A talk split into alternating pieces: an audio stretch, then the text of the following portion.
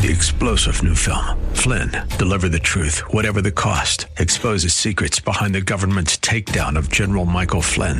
Flynn knew what the intel world had been up to. He ordered the first audit of the use of contractors. This set off alarm bells. He told the truth. He was the most dangerous person for Donald Trump to hire. They had to get rid of Flynn. Flynn, Deliver the Truth, Whatever the Cost. Available now. Watch it today. Go to SalemNow.com. SalemNow.com.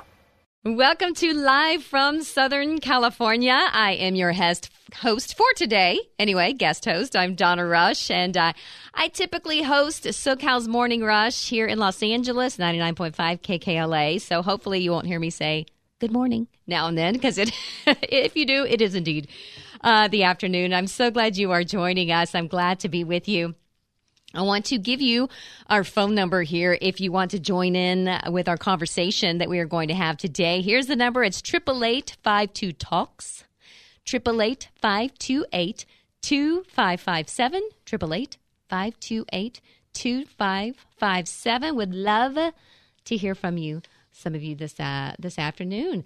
All right, so we are going to talk about whoever gets, if Governor Gavin Newsom keeps his seat. We know it's 2 weeks from tomorrow is Election Day, right? Is the election for the Governor Gavin Newsom recall, the recall election, 2 weeks from tomorrow. So who, if he remains in office, great. If someone else is chosen into office, great. There's still going to be one thing that is going to have to be addressed in the state of California, and that is homelessness. And so we're going to be spending a great deal of this time talking about homelessness and what is now working. And I brought someone here in as my guest that you're about to meet who certainly has a lot of just great information for us on what is working, and different challenges that are being faced, too, perhaps from this resurge of COVID and things such as that. So co-founder of the Los Angeles Dream Center and senior pastor of Angelus Temple, Matthew Barnett, is my guest today. Thanks so much for being here. It's great to be with you. Yeah, I am so glad that you are here, because I was just reading an article, and, of course, I was just mentioning that the recall is 2 weeks from tomorrow, and whether Governor Newsom remains in office or if he's recalled and one of these 46 running to replace him, just homelessness has got to be this problem that we've got to tackle and continue tackling, I guess. And it's estimated right now that there are 40,000 homeless just in L.A., and according to a recent article, the number of people who became homeless for the first time more than doubled last year in the San Diego area, which we have a lot of listeners there as well. And it's a possible result of the pandemic, and that's a concerning trend, of course, that could worsen when eviction moratoriums and rental assistance programs end. But before the pandemic, a brand new federal report just came out that shows the California's homeless population increased by nearly 7% early last year to an estimated 161,500. That was months before the pandemic and subsequent economic crisis spread across the state. So we have to guess that, it's probably even, growing even further. So what do we do?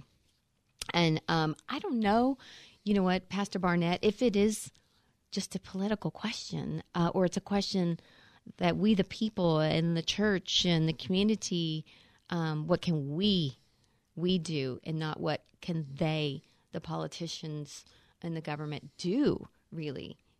Because we are them. They are, got to be a joint thing here. And so that's what I really wanted to talk about, with you today. Overall, what are you seeing there at the Dream Center? Yeah, thank you for having me on this show. I've been in Los Angeles for 27 years, and I'm actually, I started when I was 20. So I've been kind of on a venture through many different administrations, many different governors, mayors, and all of them have been trying to do the same thing, and that is to throw money at a situation that really is a spiritual condition. It's a condition of the heart. It's the chickens coming home to roost in the sense of the breakdown of the family. It's drug addiction. It's weather. It's a lot of things that draw people here. But the truth is, as long as we just keep saying we're going to give $50 billion towards a problem or something like that. It sounds good to people. I think it makes them feel reassured, like, oh, wow, something's happening because we're throwing money at something. Right. But, you know, we house 700 people at the Dream Center for free. It costs $81,000 a year to incarcerate someone. It costs $6,000 a year to rehabilitate someone at the Dream Center. So we have been a part of this for a long time. And people just don't understand that there is a relationship investment that goes on with reaching the homeless. There is showing up in people's lives many times until finally they hit that rock bottom place where they want to change. Many people don't want to. Many people like the isolation. They like to be alone. Maybe they're in a situation where they just don't want to take the next step in their life. So we just, you know, the church has a tremendous ability to keep showing up in people's lives. And we always say that whoever shows up the most will win the battle of influence. And that's what's happened. You know, we could just keep throwing money and do safe houses and say, look, let's house someone here, but they can use as much drugs as they want. It's just not going to happen. You know, people come to the Dream Center. It's a one-year program. There's so many churches out there that have one-year program, 3-month programs, but you know, the government's just turned and looked the other way and hasn't given the faith community a chance to really tackle or the mandate to use this massive volunteer base that we have right. to be eligible for just basic funding, to be able to do things like house. You know, we got churches that own little properties in their neighborhood that if they just had a little bit of spark, a little seed money, they can go out and do something great.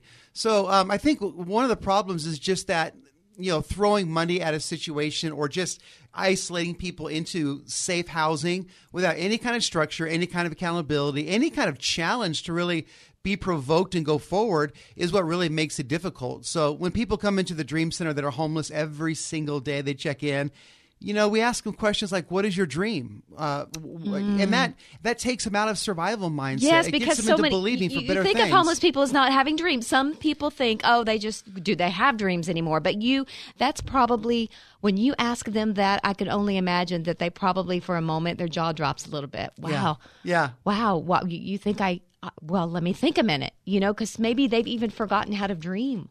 Exactly. You know, the Bible says where there is no revelation, people cast off restraint. Which means that when there's no dream, there's nothing great to live for. Like, why try to achieve anything if there's no revelation of what you can be? And so I think we just speak a little bit different language as far as is what people can become. They come into places like the Dream Center. The peer pressure is to do good because everybody in the program is trying to achieve and go somewhere. Mm-hmm. So they can't kind of run into the environment, control the environment. That the right thing, or the cool thing, I guess you could say, is to want to make your life better and want to go forward. So Los Angeles is not just facing a homeless crisis. We're dealing with a crisis of spirit. I think we all feel like a really heavy, dark cloud about all the things that, you know, you tell someone long enough that you can't do this, you can't do that. What happens, you start living defensive mode. And that's one thing at the Dream Center we've been trying to do this whole pandemic is not to live on the defense, to live on the offense. Because, you know, you're either going forward or you're either succeeding or there's no middle ground. I mean, if you're in the middle, then you're really dying in the sense of your progress and your future. So we just decided to be that one voice out there in our community that was just like, you know what, you can still dream, you can still do great things with your life and just try to outserve the pain that's within the community. Is there even a way, and excuse my ignorance on this, I don't even know, if you do accept like funding from the government, does that mean you have to abide by different rules? Yes, to some extent it does. And that's why we've turned down a lot of it because, you know, it would restrict things like church and different aspects of that. So we've turned it down in the past, but I think that's kind of the exciting thing about this is that it's a script that could be written all over again by the city to say, look, you know, let's give faith a chance. Let's give the message of hope, the message of Christ a chance, you know, and of course, all religions will be able to have the same accessibility to it. But I believe that the message of the cross and the message that we carry is very, very powerful. So, I mean, rather than saying, wow, look at these hundreds of thousands of people that can be mobilized to do something great and really challenge the churches, I think many times it's kind of like, you know, let's just kind of throw more money at a situation rather than turn these really committed people that want the church has changed. You know, it used to be a Sunday morning place where people come to gather, but more and more I'm starting to see it as a place that we gather for Sunday so that we could scatter Monday through Saturday That's awesome. Into the community. So yes. There's definitely something there. There's also, you know, with the homeless issue, there's tremendous ability of the church to kind of give incentives for graduation, you know, and it's funny as the governor's talking about paying people to stay sober. In a sense, that's something that we were thinking about years ago. Is and we would actually save more money. But I would take it further and simply say, rather than just paying people 30 days for getting sober, if you graduate a 1-year program and you contribute, you give back and you serve, then you could be eligible for funding. But you have to complete a 1-year program that's fully accountable to make that happen. So, yeah, I mean, that's a big difference. That's a big difference between like if you could just stay clean. No, if you can finish a program that has purpose and destiny and a future, then you could do something great. Because that's somebody trying their best on their own.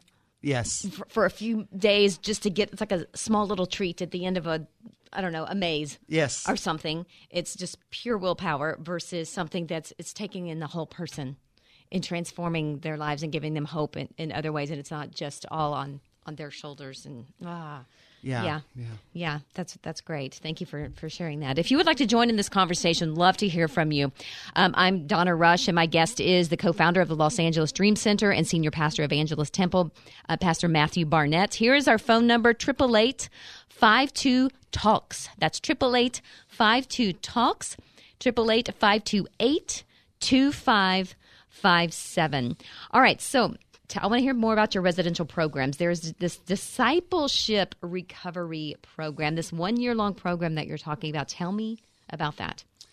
Yeah, it's an interesting program. It's 1 year. And the reason why it is 1 year, we don't do 30-day programs because we want to give people the luxury of time. Mm. When dealing with homeless people and people that are bound by addiction, they live in survival mindset many times. And that's why they do the things that they do is they're trying to make it one more day or they're just trying to hustle to survive. But when they come to the Dream Center, they have a year where they have room and board taken care of. They have all the food taken care of in the cafeteria. There's no expense. Their GED programs are taken care of. They can actually get their GED there as well and job training. So when you have a year, you know, and Ben Carson came by the Dream Center, he saw it, and we explained to him that everything was a year. And we want to give people, as we keep saying, the luxury of time to change.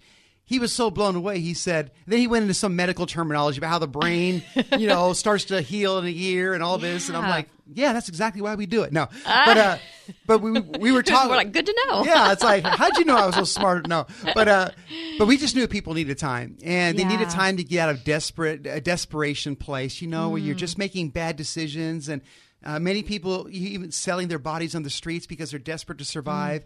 Once you take that survival element out of it and you're like, okay, you're in a safe place. Now let's start working on piece by piece, getting your life back. And so many people have lost everything. We have people come in that don't even have IDs. They don't even know who they are. They have no identification. We have to rebuild from the very, very beginning again and just help them get their life back together. But we begin to celebrate all the little steps that people make along the way and the little victories. We make a big deal about a lot of the little victories along the way. And that's one of the great things about a year programs. You have a lot of celebration points by which to say, we've come a long way. We're going a long way. And then we have a 2nd year program that people have or a 3rd year option as well, because it can take that long to really take somebody from the streets and fully see them functional in society again, where the 2nd year they start working and getting jobs and employment, but they have a place to live.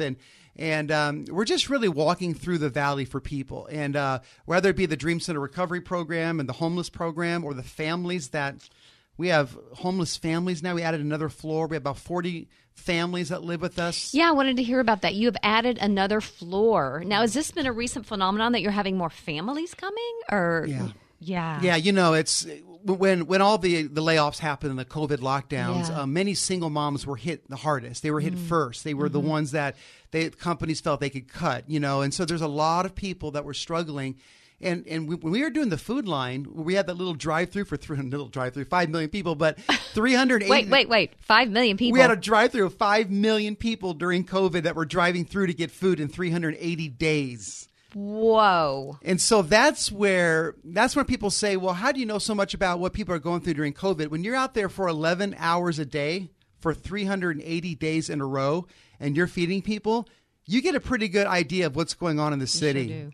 And the common trend we saw were single moms living in their cars, which is the cars are now the new shanty towns of America. They're asking us for just gas cards because that was considered their apartment or rent to survive. And it just broke our heart. And we just said, you know what, we're going to add, we actually added 2 floors for homeless families. We have 250 families trying to get in to get housing for our 1-year program for homeless families. So it's you know, a lot of people say, where do you get your vision? All I have to do is look in the valley of need. The valley is where I find the vision. You know, I go to the mountaintop and go to a conference and be on the mountaintop, be excited about the work of God. But the vision that I get for reaching the city is found in the valley of need every single day. Yeah, that picture of that valley of need, just where Christ will walk through with people, yeah. And you're just there, you know, helping and being a part of that. So thank you so much for that. My goodness. Okay, so you're talking about, I wanted to talk about more about these families. So this is a new phenomenon that's coming now out of COVID. And when you talk about these families with the single moms and the kids, now are these people coming to you that also have, is everyone there because of addiction problems, or it is? It's so that's the program. Well, no, in the recovery, but the families, most of them are just, you know, they're just homeless and lost everything, lost jobs. Okay, so that's two separate things. You have both of those services and needs. Yeah, and the families too. You know, Los Angeles is such an expensive city. You're just one paycheck away from being on the streets, and you know, we saw a lot of that. We saw families that were attending. We had an outdoor school when the school shut down because the government was saying things like. You know, every kid's getting a laptop, you know, and they're going to be able to go to school at home. But we found out that a lot of that stuff wasn't really true. A lot of these kids didn't have computers. They were going to fast food, and they were like trying to get reception from a Taco Bell, you know, through a drive-through, and nobody thought, oh, there's no internet, there's no Wi-Fi. But I think when people say that it's being done, people automatically assume, but a lot of times it isn't. It's just you know, surface level type of things, and so these families started showing up, and we were looking. And we were saying, where are you at in school? They've been out for months. I mean, 3-4 months. And so we just set up a school outdoors. And we had about 100 kids from the neighborhood that were coming by and going to school. And then we had one family that came in, actually a couple families total, but one family specific that asked us if they could sleep in our garden because they were homeless and they were attending our school. So they were basically, we didn't know this, parked outside the Dream Center, and they were living in their car waiting for school to open every day.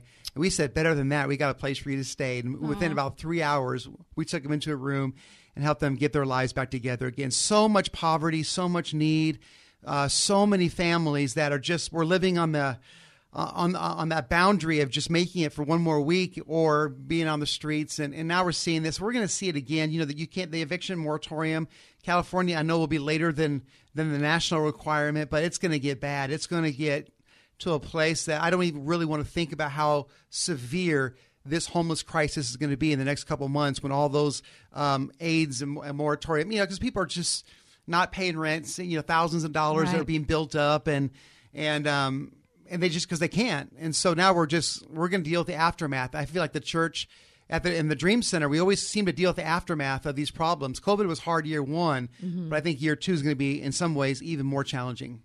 And we're going to talk about, we're going to continue to talk with Pastor Barnett about how the church can come in and some of the things that we can do, because I know, you know, a lot of churches and even Christian schools, let's say, maybe plan mission trips or things such as that they can do, but they plan it away. Let's go on a trip or something like that. They can actually, there's plenty to do right here where we live.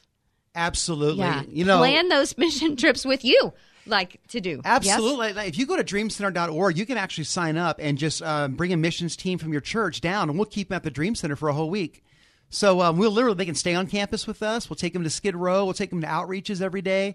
We have 43 food trucks that go out to sites every single week and give food away to families. We have all these great outreaches that are going out into the projects and helping people. So we'd love to see churches come out and serve with us, and maybe an individual. And you go to the website and just volunteer. Stay on campus with us for a week and just go out and serve and have a big time. And before COVID, we were having 7,000 people a year that were living on campus who are going to the streets to serve.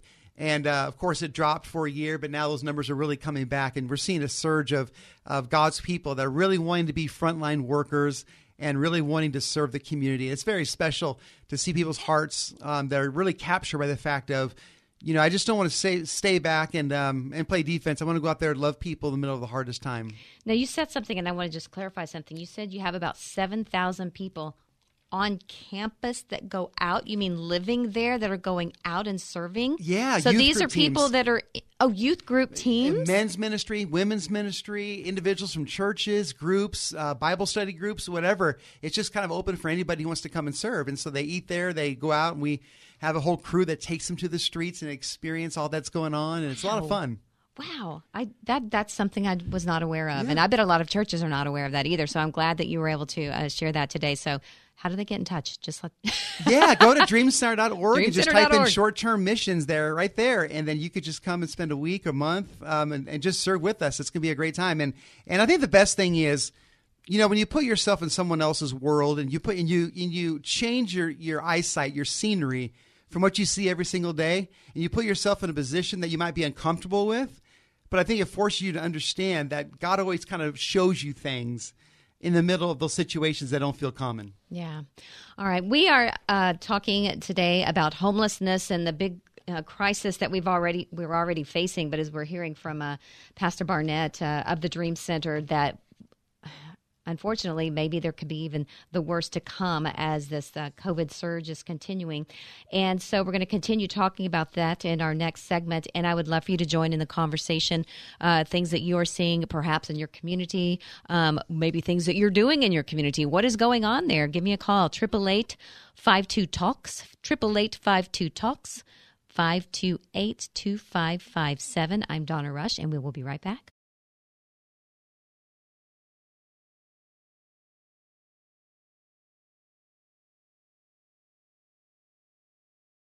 The recall election is 2 weeks from tomorrow. No matter what happens in that voting, what we are going to find is that our homelessness remains here in the state of California and needs to be addressed. And we are talking about that this hour here on Live from Southern California. I am your host, Donna Rusch. I'm so glad you are here today. And if you'd like to join in the conversation, I'd love for you to give us a call. The number is 888-52-TALKS. That's 888-52-TALKS or 888-528-2557. And I'm talking about this very important topic with Pastor Matthew Barnett. He is the co-founder of the Los Angeles Dream Center and senior pastor of Angelus Temple. And it's so interesting, Pastor Barnett, in that really the Dream Center and the church, there's almost like a parachurch. It's like 24/7 church and caring. And how did that all come about? You know, I was 20 years of age when my dad was trying to find somebody to take over a little church building right near downtown. Mm-hmm. And he couldn't find anybody because the neighborhood was so rough, so much violence and problems during that community. And he was trying to just save an inner city church from going under. And he was in Phoenix, Arizona, and he was trying to find somebody. And he was driving around the van and trying to get pastors all in one van to say, hey, would you like to be interested in taking over this church? All of them said no. And I was 20. He said, son, just help me for 3 months until we find a real pastor. And I said, okay, I'll come. 3 months. I memorized his sermons. I raided his file cabinet. I went in there, tried to find every single thing I could just to survive one more week to preach a sermon. Yeah. I didn't realize I'd be there for 27 years. But there's one thing that I realized, and that is, you know, I had this whole dream figured out how it was going to go. You know, the church was going to grow this much and it's going to do this much. And everything had to die in order for God to start recreating the kind of church that he wanted. We always tell people that God doesn't destroy people in rock bottom. He recreates them in rock bottom. I love that. And God began to recreate through a mega church pastor's son who was raised in a 10,000 seat auditorium to right in the middle of the heart of the inner city of LA with nobody showing up to his church. And a 7-hour prayer walk changed my life. I walked through Skid Row. I walked through the broken areas of Los Angeles.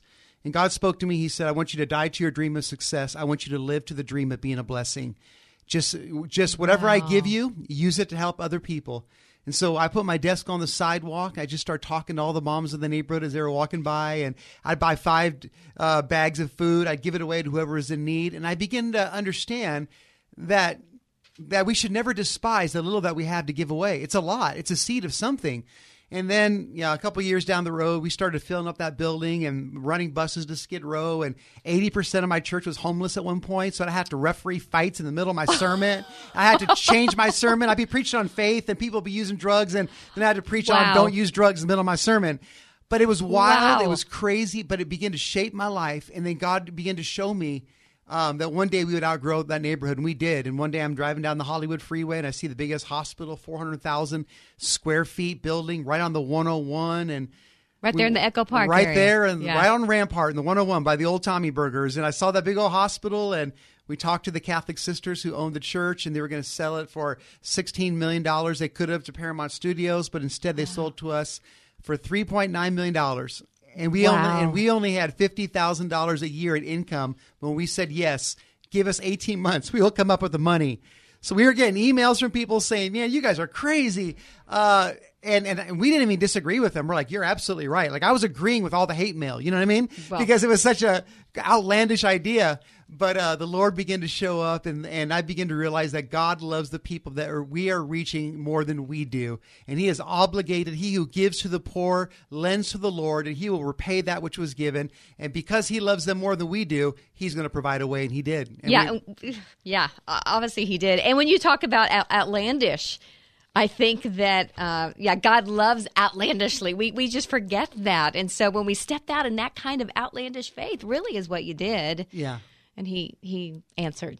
Yeah. More than answer. So tell me what's happening. I mean, this is that's how the church and all of that, the parachurch came to be. It's really 24/7 now. It really is. There's people living in our building every day, coming in all hours of the day. Every day I walk into the office, there's people from the streets. So we have police. We have the police that are partnering with us who drive people that they don't want to put in jail.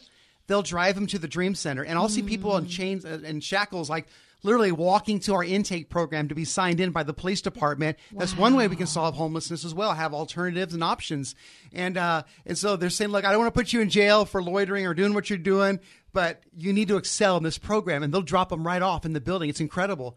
And I never realized it would turn into a place that has, 700 residents, families, human trafficking victims are also being rescued. And of course, one of my favorites, the homeless veterans that we're taking care of. Yeah. And especially right now, you see how many veterans are just left behind and the tragedy of what took place with the 13 that we've lost. And makes me think about them quite often, how important it is to have a safe place for the veterans as well to dream again. And maybe the dream is different than Battlefield, but maybe the dream is being sparked, I know, by the Dream Center to get them excited about a new mission that's in their local community, serving people and really utilizing their strength and their courage and their conviction to get them out there with us and join the fight of reclaiming our local community for the glory of God. Well, wouldn't that's just an awesome thing. I'm so glad that you do take care of the the veterans and have that veterans program, because they are the brave and they were courageous and fought so well served our country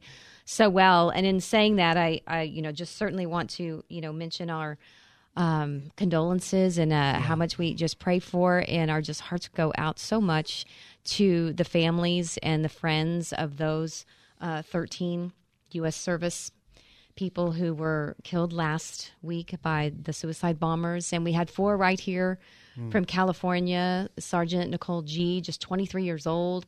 Captain Hunter Lopez, 22, from Indio, a rifleman there. Lance Corporal Dylan Marola, 20 years old, from Rancho Cucamonga. Our hearts go out to you. Lance Corporal Kareem Nikawai, and I hope I'm pronouncing that correctly, is 20 years old, from Norco. And so our hearts really go out to you and to your families, to the friends of these brave men and this woman, Nicole. And just we just pray for your healing and your comfort during this very, very difficult time. And if you want to join in the conversation at all, if you are listening right now, I'm Donna Rush, and here's the phone number that you can call, 888-52-TALKS, 888-52-TALKS.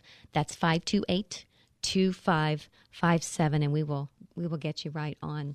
Okay, and speaking of our veterans, so what do you do? Do they come to you? What kind of situation is that? And how do you help, or do they end up helping you more? I'm really curious about that, how that all works. Yeah. You know, I think the Dream Center community is perfect for so many of these veterans because, you know, it's a sense of fellowship. It's a sense of togetherness. And even though everyone's not necessarily, you know, has experience in fighting in the military, all that, but there's a sense of community that they long to live under, you know, yeah.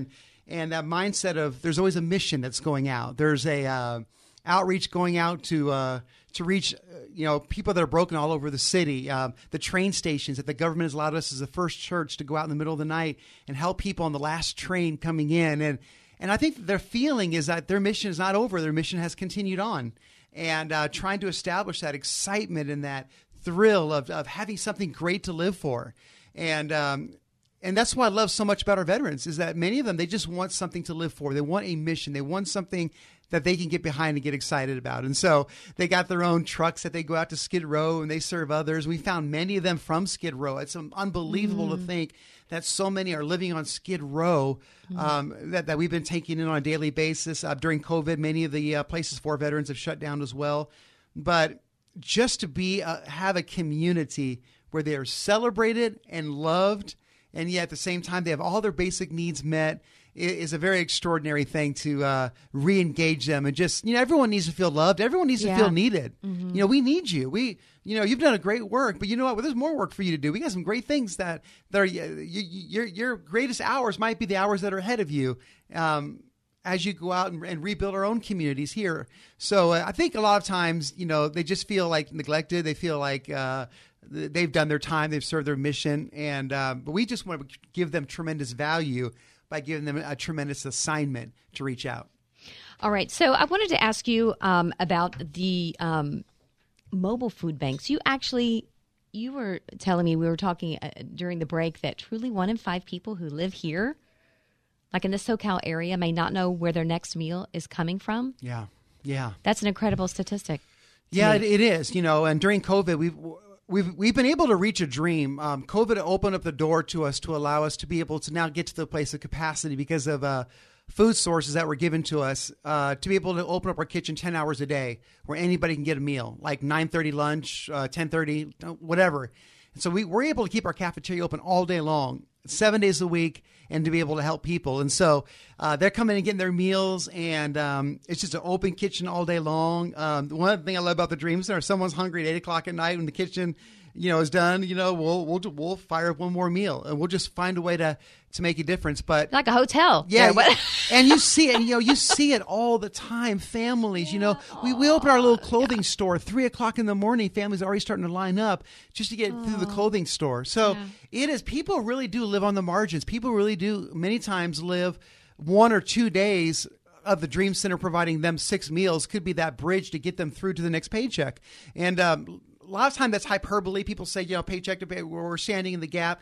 But the Dream Center, you really see it. You're like, these people will not eat for 4 days if we don't have a place like this for them, you know, until they get their next paycheck or until they survive or whatever they go through. So it's a great challenge. It's very, very important. We feed like 30,000 people a week in all of our feeding programs, and just staying on guard all the time. It just amazes me. I just want to say, how does this happen? How was this such an incredible success? And we'll talk more about that in our next segment. I'm Donna Rusch, and this is live from Southern California. And I'm talking with Pastor Matthew Barnett, of the co-founder of the Los Angeles Dream Center and senior pastor of Angelus Temple. Here's the number that you can call, 888-52-TALKS. If you want to ask a question of Pastor Barnett, 888-52-TALKS. Or 888-528-2557. You can join in the conversation. We will be right back on Live from Southern California.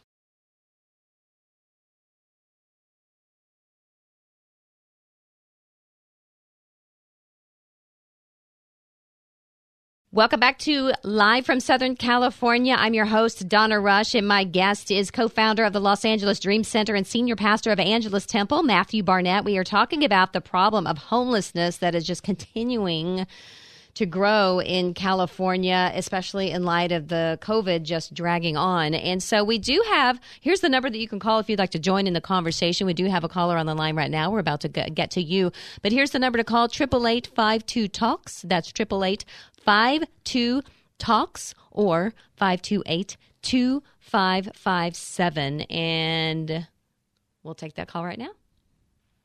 Hi, what's your name? Denise. Is that who you are? Denise? Hello. Hi, Denise from Montrose. You're talking to Donna and Pastor Barnett.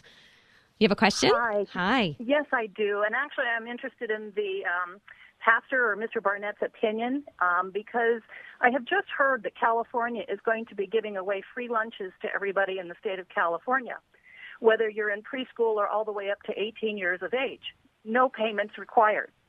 I want to know when we cross the line into socialism.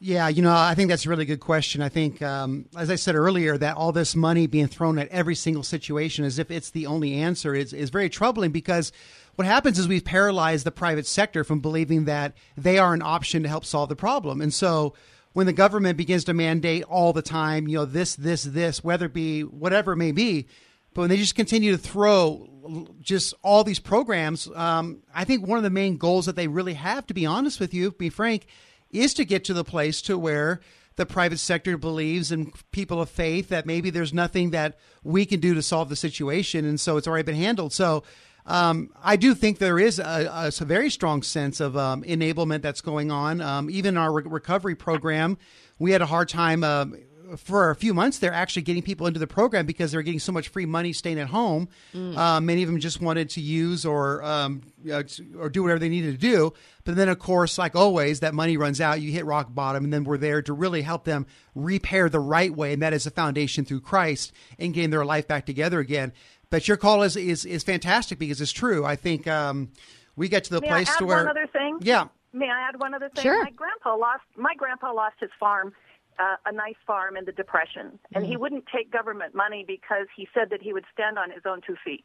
And this is how my family rebuilt what they had by starting over. And even to this day, when I take my 6-year-old nephew out to breakfast or lunch, he usually has about 15 cents in his pocket. And I'll say, well, what do you have? And he'll put a penny or he'll put a nickel on the table, and he walks out proud that he paid his way. That's great. That's great. Yeah. I think that's wonderful. And that's one of the things I think we try to do at the Dream Center. We don't receive any government funding just for that reason alone. And while they're in the program, they need to be self-sufficient and rely on Christ and what's being taken care of there at the Dream Center, because you want that mentality to change. You really want to get them into the mindset to believe that they can start rebuilding with the only safety net they have is being Jesus. And when you have Christ left, that you have everything left. And so that's one of the things we try to tell people is they come in, they're like, I lost this, I lost that. But we're like, no, when you got Christ, you have everything back. Everything's possible for you to rebuild. And these government programs don't have that. They don't have the message behind it. They don't have the story of comeback and resurrection power and all the things that we do to really inspire them to want to change. We had a man living 18 years under the bridge, and he'd come every day to get food, and he'd take his free food and everything. But the good thing was we have relationship, and he kept getting food for years. Didn't want to change, didn't want Bible study or nothing.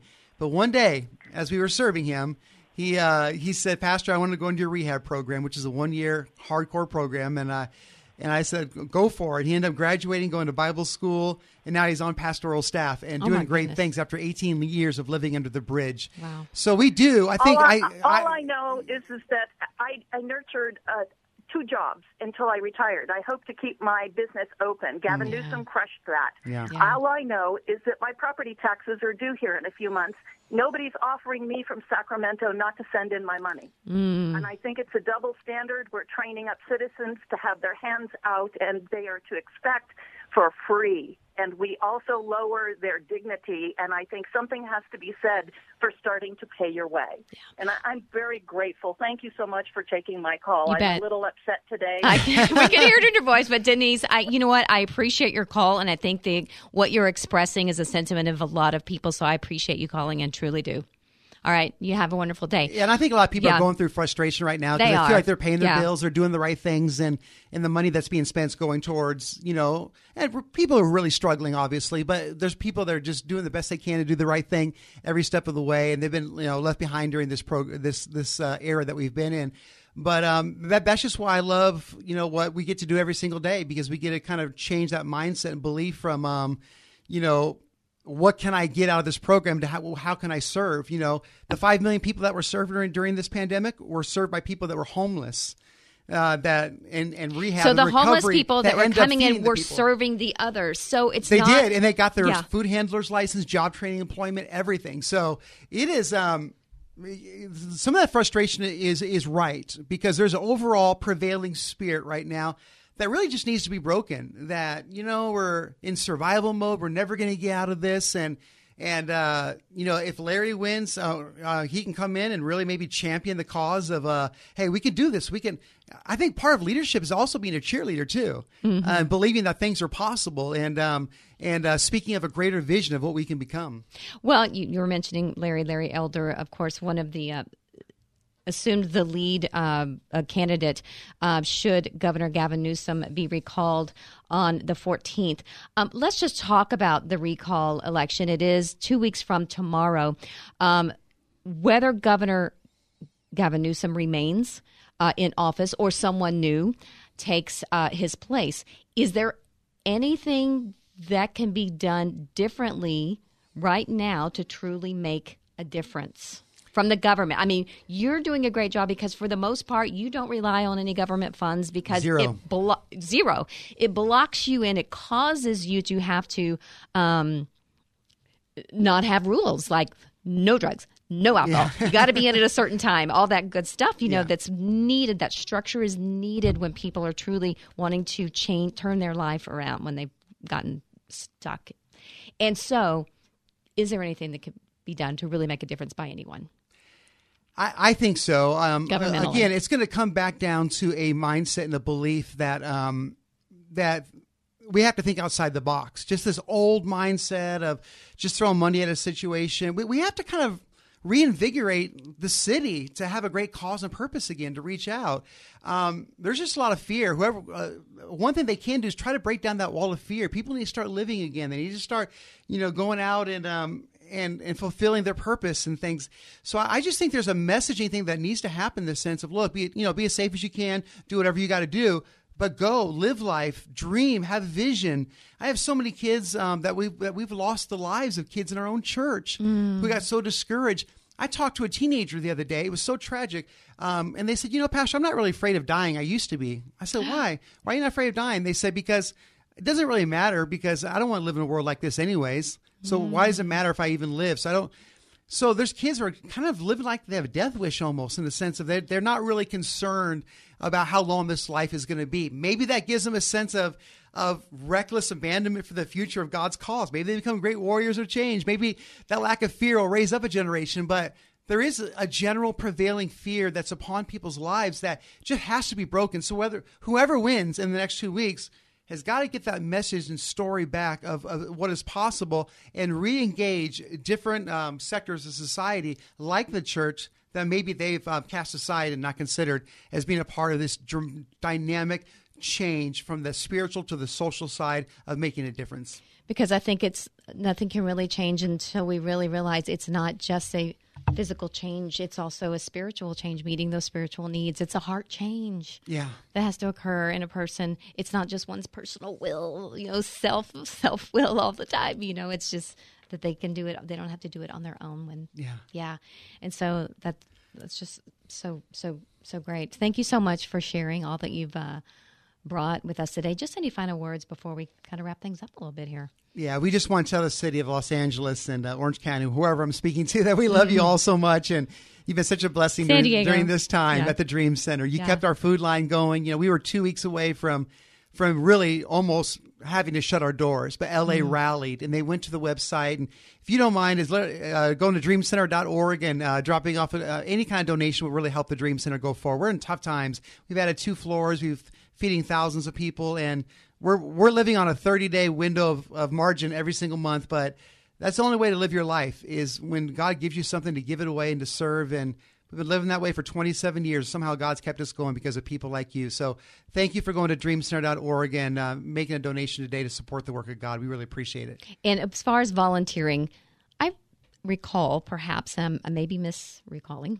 but you said on the Saturday morning show up, and you'll have a place for people to go and help. Did I remember?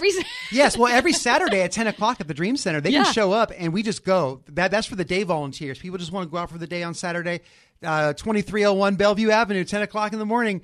It's all there, and you just show up on the campus, and we'll get you involved in outreach. Or if you want to show up any day of the week, you literally can show up on campus, and it's like Grand Central Station. A train will be leaving the station, going out to serve people on a daily. So we need you to come out and serve and help us, please, and just bring some great staff and strength to our numbers to be able to help people. That's awesome. Love it. Thank you so much, Pastor Barnett. I appreciate you so much for being here. Pastor Matthew Barnett of the Dream Center LA. And again, just go to dreamcenter.org to find out about all the different ways that you can help, whether it's financially, whether it's getting your church involved and helping out this ministry, getting your university students involved in these local ministry opportunities that we have right here in Southern California. Just go to dreamcenter.org.